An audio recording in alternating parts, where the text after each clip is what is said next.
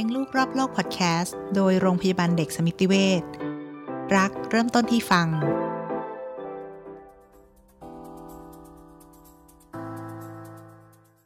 สวัสดีค่ะ พบกับคิมเภสัชกรหญิงหันษามหามงคล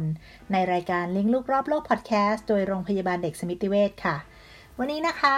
คิมก็จะมาชวนคุยเรื่องที่เกี่ยวกับสถานการณ์โลกในตอนนี้ ก็คือเรื่องของโควิดหยุดโลกอย่างที่เรากำลังประสบกันทุกคนนะคะ ตอนนี้หลาย ๆ บ้านคุณพ่อคุณแม่ก็ work from home ขณะที่เด็กๆ ก็อยู่บ้านกันตลอดเวลานะคะ ไม่ว่าจะเป็นเด็กๆ ที่อยู่โรงเรียนไทยอยู่ในช่วงที่กำลังปิดเทอม ซึ่งตอนนี้ก็เลื่อนเปิดเทอมไปอีกยาวเลยนะคะ แล้วก็เด็กๆ ที่อยู่โรงเรียนอินเตอร์ ซึ่งตอนนี้ต้องเปลี่ยนจากการเรียนในโรงเรียนมาเป็นเรียนออนไลน์ตัวขิมเองก็ได้รับผลกระทบแบบนี้เหมือนกันค่ะ เพราะว่าขิมทำงานเป็นอาจารย์ในมหาวิทยาลัย จากเดิมที่ไปสอนในคลาสนะคะ ตอนนี้ก็ต้องสอนออนไลน์นะคะ คิมก็ต้องปรับเหมือนกันว่าเออจะสอนออนไลน์เนี่ยเราอยู่บ้านเราจะเตรียมการสอนยังไงนะคะ เราจะมีห้องที่เราจะอัดเสียงหรือว่ามีเจอกับนักเรียนออนไลน์เนี่ยเราจะใช้สื่อไหนดีนะคะ ขณะเดียวกันการทำงานของคิมคิมก็ต้องใช้ความเงียบ แล้วก็ต้องใช้สมาธิ ทีนี้ลูกก็อยู่บ้านด้วยสิคะ แล้วก็เราก็ต้องทำงานไม่มีเวลาที่จะคอยดูแลเขาตลอดเวลา วันนี้ก็เลยจะมาชวนคุย โดยที่อยากจะเชิญคุณหมอนะคะ ที่เป็นกุมารแพทย์ด้านจิตวิทยาเด็ก มาให้คำตอบเราหน่อยว่าในช่วงเวลาแบบนี้เนี่ย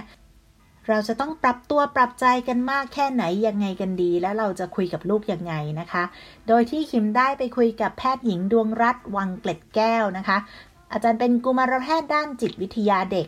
โรงพยาบาลเด็กสมิติเวชศรีนครินค่ะ เรื่องแรกเลยนะคะ ที่ขิมไปขอคุยกับอาจารย์ก็คือว่าอยากจะขอคำแนะนำว่าเวลาที่มีเหตุการณ์แบบนี้เกิดขึ้นนะคะ เรามีวิธีคุยให้เด็กๆเเข้าใจยังไงว่าเราต้อง work from home เราต้องอยู่ห่างกัน เราออกจากบ้านไม่ได้ เด็กๆ ไปโรงเรียนไม่ได้ จะทำยังไงให้เด็กเล็ก ๆ เขาเข้าใจเหตุการณ์เหล่านี้ได้บ้างนะคะ โดยที่อาจารย์ก็บอกว่าควรจะเอา ประสบการณ์ของเด็กๆเองเนี่ยค่ะมาเป็นตัวตั้งนะคะ แล้วอธิบายให้เขาเข้าใจ ว่านี่เนี่ยมันก็คือโรคหวัดนะคะ ชนิดหนึ่ง ซึ่งมีอาการไอมีน้ำมูกอะไรแบบนี้เหมือนที่หนูเคยเป็นนะคะ แต่อาการมากน้อยเนี่ยก็จะแตกต่างกันตามอายุนะคะ แล้วก็ติดได้จากการไอและจามค่ะ ในเรื่องของสถานการณ์ work from home เนี่ยนะคะหมอคิดว่าตอนแรกเนี่ยเราคงจะต้องพูดให้ลูกฟังก่อนว่า ขณะนี้สถานการณ์ของโรคไวรัสโควิดระบาดเนี่ยเป็นยังไงบ้างเนาะก็ดูตามช่วงอายุของเด็ก อาจจะพูดเชื่อมโยงให้เด็กเข้าใจว่าหนูก็เคยเป็นหวัดใช่ไหมอาการเป็นยังไง เช่นเป็นไข้ไอน้ำมูก แต่ว่าบางคนเนี่ยจะมีอาการมาก โดยเฉพาะในคนที่สูงอายุอย่างเช่น คุณปู่คุณย่าคุณตาคุณยาย หรือแม้กระทั่งน้องเล็กๆเนี่ยเวลาเป็นจะเป็นเยอะ จะต้องมีการลดการแพร่กระจายของเชื้อโดยการอยู่ห่างกัน หนูอาจจะเคยได้ยินว่าตอนนี้เขาให้ห่างกันประมาณสักสองเมตร แล้วเราทุกคนก็ควรจะต้องถ้าไม่มีอะไรเราก็อยู่ที่บ้าน เรื่องที่สองนะคะเป็นเรื่องที่ เกี่ยวกับการสร้างวินัยนะคะ เอ๊ะเราอยู่บ้านกันเยอะๆแบบนี้เนี่ยค่ะ เราควรจะแบ่งเวลายังไงเหรอ นะคะ รูทีนเราควรจะเหมือนเดิมไหม หรือว่าจริงๆแล้วเรา flexible ได้มากกว่าปกติ เพราะว่าเราไม่ต้องเสียเวลาในรถในแต่ละวันใช่ไหมคะคุณหมอก็บอกว่าเราควรจะจัดเวลาให้อิงกับเวลาเดิม เพื่อที่ว่าเมื่อเหตุการณ์กลับสู่ปกติแล้ว เราจะได้ไม่ต้องปรับตัวมากค่ะ ดังนั้นเนี่ยเวลาตื่นนอน เวลาทานอาหาร เวลาเข้านอน ไม่ควรจะแตกต่างจากเวลาเดิมมากนะคะ เด็กๆเองเนี่ยก็ควรจะต้องมีเวลาที่เป็นเวลาเรียน เวลาเล่นที่แน่นอนนะคะเพื่อที่ว่าเด็กๆจะสามารถควบคุมตัวเองได้ แล้วก็สร้างวินัยในตัวเองได้ ทีนี้ปัญหาของการเรียนออนไลน์ก็คือว่าเด็กๆเนี่ยอาจจะไม่สามารถดูแลตัวเองได้ดี ถ้าเป็นเด็กที่เล็กหน่อยนะคะ ดังนั้นแล้วพ่อแม่เราเนี่ยค่ะ มีหน้าที่จะผลัดกันช่วยดูแลลูก แบ่งเวลากันว่า เวลาไหนพ่อทำงาน เวลาไหนพ่อดูแลลูก และเวลาไหนเป็นเวลาที่แม่จะดูแลลูก เวลาไหนเวลาที่แม่ทำงานนะคะ อันนี้อาจารย์แนะนำเลยว่า ถ้าเด็กเล็กเนี่ยเราต้องช่วยเหลือเขาจริง ๆ เรื่องของการสร้างวินัยจากการที่เด็ก ยังต้องใช้ชีวิตอยู่ที่บ้าน และตัวที่ตัวของผู้ปกครองเองเนี่ยก็ต้องทำงานจากที่บ้านนะคะ ก็เป็นสิ่งที่สำคัญ ตารางกิจวัตรประจำวันเนี่ยควรจะทำให้ชัดเจน ทั้งเราด้วยทางฝั่งเราซึ่งเป็นเรื่องของการทำงาน ทางฝั่งของลูกซึ่งต้องจัดกิจกรรม เรื่องการเรียนเพราะปัจจุบันเนี่ยบางทีคุณครูเขาจะมีการส่งกันส่งบทเรียนทางออนไลน์เนาะก็เราก็มีแพลตฟอร์มต่างๆ หรือว่ามีงานที่เด็กจะต้องทำส่งคุณครู ก็ต้องจัดสรรเวลาระหว่างการเรียนและการเล่น เพื่อที่เด็กเนี่ยจะได้ควบคุมตัวเอง แล้วก็สร้างวินัยในแต่ละวันไปได้อย่างดี ข้อ 3 ก็คือว่าการเรียนออนไลน์กับการเรียนในห้องเรียนเนี่ยค่ะมันมีความแตกต่างกันนะคะ โดยที่มันมีข้อดีข้อเสียต่างกันเลยนะคะ อันนี้นี่ขิมก็เห็นในลูกของตัวเองเช่นกันนะคะ เพราะว่าเวลาที่เขาเรียนออนไลน์อยู่ที่บ้านเนี่ย บางครั้งแล้วเขาก็หันไปเล่นกับน้องบ้าง นะคะหันไปเล่นกับหมาที่บ้านบ้างหรือบางทีก็แอบฟังเพลงไปด้วย แล้วก็เรียนไปด้วย ก็ยังถามเขาว่าลูกเรียนรู้เรื่องเหรอเนี่ยหูหนึ่งเรียนหนังสือหูหนึ่งฟังเพลงนะคะ อาจารย์ดวงรัตก็บอกเหมือนกันค่ะว่า การเรียนออนไลน์มันดึงความสนใจ เด็กได้ไม่ดีเท่ากับการเรียนในห้องคือโดยทั่วไปดูที่สมาธิของเด็ก ในเด็กเนี่ยสมาธิเนี่ยจดจ่อต่อการเรียนอย่างมากที่สุดเนี่ย20-30 นาที นะคะ โดยที่ยังมีคุณครูที่อยู่ในห้องเรียนนะคะ ทีนี้ถ้าหากว่าเด็กหมดสมาธิ ถ้าได้เรียนในห้องคุณครูก็อาจจะเรียกได้ว่าน้องเอฟังคุณครูหน่อย ไม่คุยกับเพื่อนนะคะ ยังมีการเตือนหรือการบอก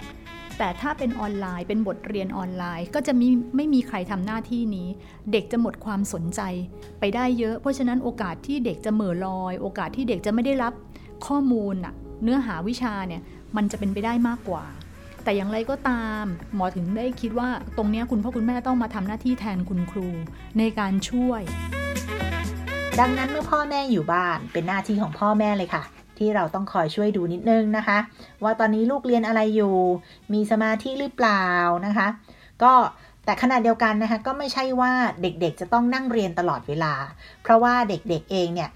ช่วงอายุต่างๆ ก็จะมีสมาธิจดจ่อกับสิ่งใดสิ่งหนึ่งได้อย่างจำกัดค่ะ นอกจากเรื่องเรียนแล้วนะคะ อีกเรื่องหนึ่งที่สำคัญก็คือเรื่องของกิจกรรมนะคะ ไม่ใช่ว่าวันหนึ่งเราจะให้ลูกเรียนอย่างเดียวตั้งหน้าตั้งตาเรียนคงเป็นไปไม่ได้นะคะ ก็ต้องมีกิจกรรมให้เด็กๆทำในเวลาว่างหลังจากการเรียนด้วยนะคะ โดยที่อาจารย์ดวงรัตน์ได้แบ่งกิจกรรมให้เป็น 2 แบบใหญ่ ๆ ก็คืออย่างแรกคือกิจกรรมที่สามารถ นั่งเงียบๆทำได้ด้วยตัวเองหรือว่าน้องกับพี่นั่งทำด้วยกันนะคะ อันนี้เนี่ยถ้าลูกทำพ่อแม่ก็สามารถนั่งทำงานไปได้ด้วยนะคะ เช่น ต่อจิ๊กซอ ต่อเลโก้วาดรูปอ่านหนังสือ หรือว่าพวกบอร์ดเกมต่างๆนะคะ ถ้ามีพี่พี่ก็อาจจะดูแลน้องได้ด้วยนะคะ แต่ว่าถ้าเป็นเด็กวัยอนุบาลที่เล็กมากๆ คุณหมอแนะนำว่าเด็กๆ ไม่ควรนั่งเล่นคนเดียว เพราะว่ามันก็อาจจะเกิดเหตุการณ์อะไรที่ไม่ปลอดภัยกับเด็กๆได้ นะคะ นอกจากกิจกรรมที่นั่งเฉยๆแล้ว ขณะเดียวกันเรื่องของสุขภาพก็สำคัญ ไม่ใช่ว่าเราอยู่แต่นั่งเฉยๆทั้งวันหลาย ๆ เดือนนี่คงจะแย่นะคะ เรื่องสุขภาพ ดังนั้นเด็กๆต้องมีกิจกรรมที่ได้ออกกำลังกายนะคะ ซึ่งอันนี้เนี่ยอาจจะเป็นเวลาที่ใช้ร่วมกันทั้งครอบครัวนะคะ เช่นเเต้นแอโรบิกเปิดเพลงเต้นกัน หรือว่าโยคะ หรือเตะบอลในบ้านอะไรแบบนี้นะคะ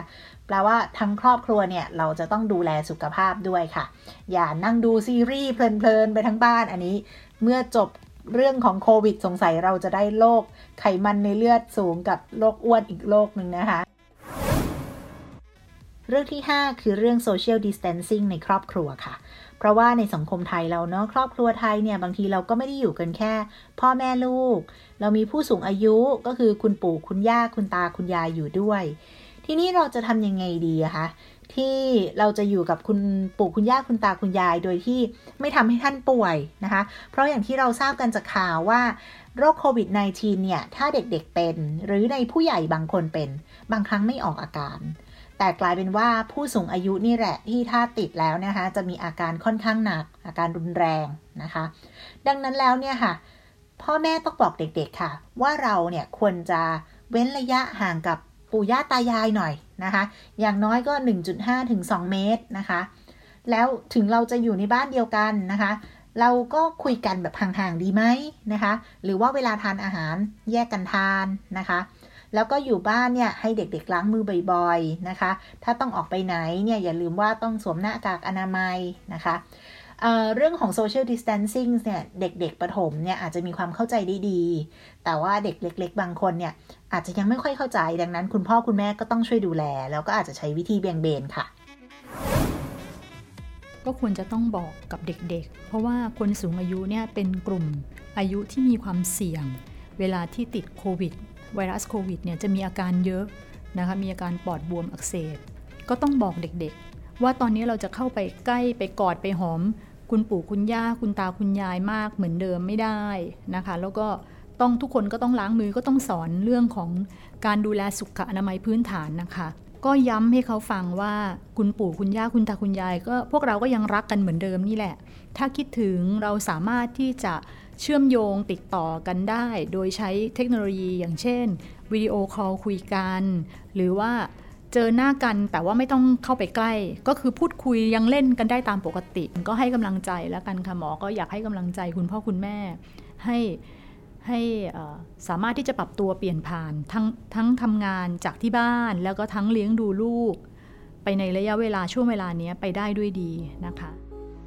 สุดท้ายนะคะ คุณหมอฝากมาบอกว่า การใช้หน้าจอเป็นเรื่องที่เราละเลยไม่ได้นะคะ อย่าคิดว่า อยู่บ้านนานๆแล้วเนี่ยจะปล่อยให้ลูกอยู่กับจอได้ตลอดเวลานะคะ หรือว่าเด็กบางคนเนี่ยเมื่อต้องเรียนออนไลน์ แน่นอนว่าเราต้องใช้จอเป็นสื่อในการเรียนนะคะ แต่คุณหมอไม่อยากให้เด็กๆเนี่ยอยู่กับหน้าจอตลอดเวลา หรือว่าใช้หน้าจอมาเป็นตัว entertainตลอดเวลาเลยนะคะ คุณหมอบอกว่าเพราะว่าเมื่อถึงเวลาหลังจากที่โควิดไปแล้วเนี่ยค่ะ มันอาจจะทำให้เด็กๆเนี่ยติดจอแล้วก็แก้ได้ยาก ดังนั้นตอนนี้เนี่ยถึงเราจะ flexible ขึ้นนิดนึง อาจจะไม่เคร่งเครียดมากกับการใช้สื่อเหล่านี้นะคะ แต่ขณะเดียวกันต้องคอยดูแลด้วย ไม่ใช่ว่าใช้เกินจำเป็นแล้วก็ติดอยู่กับมันตลอดเวลาค่ะ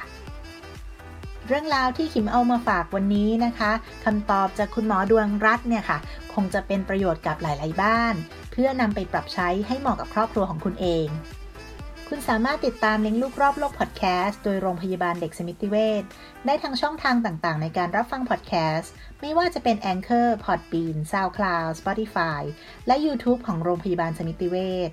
แล้วอย่าลืมกด subscribe รายการของเราด้วยนะคะ จะได้ไม่พลาด EP ต่อๆไปสำหรับวันนี้ขอบคุณและสวัสดีค่ะ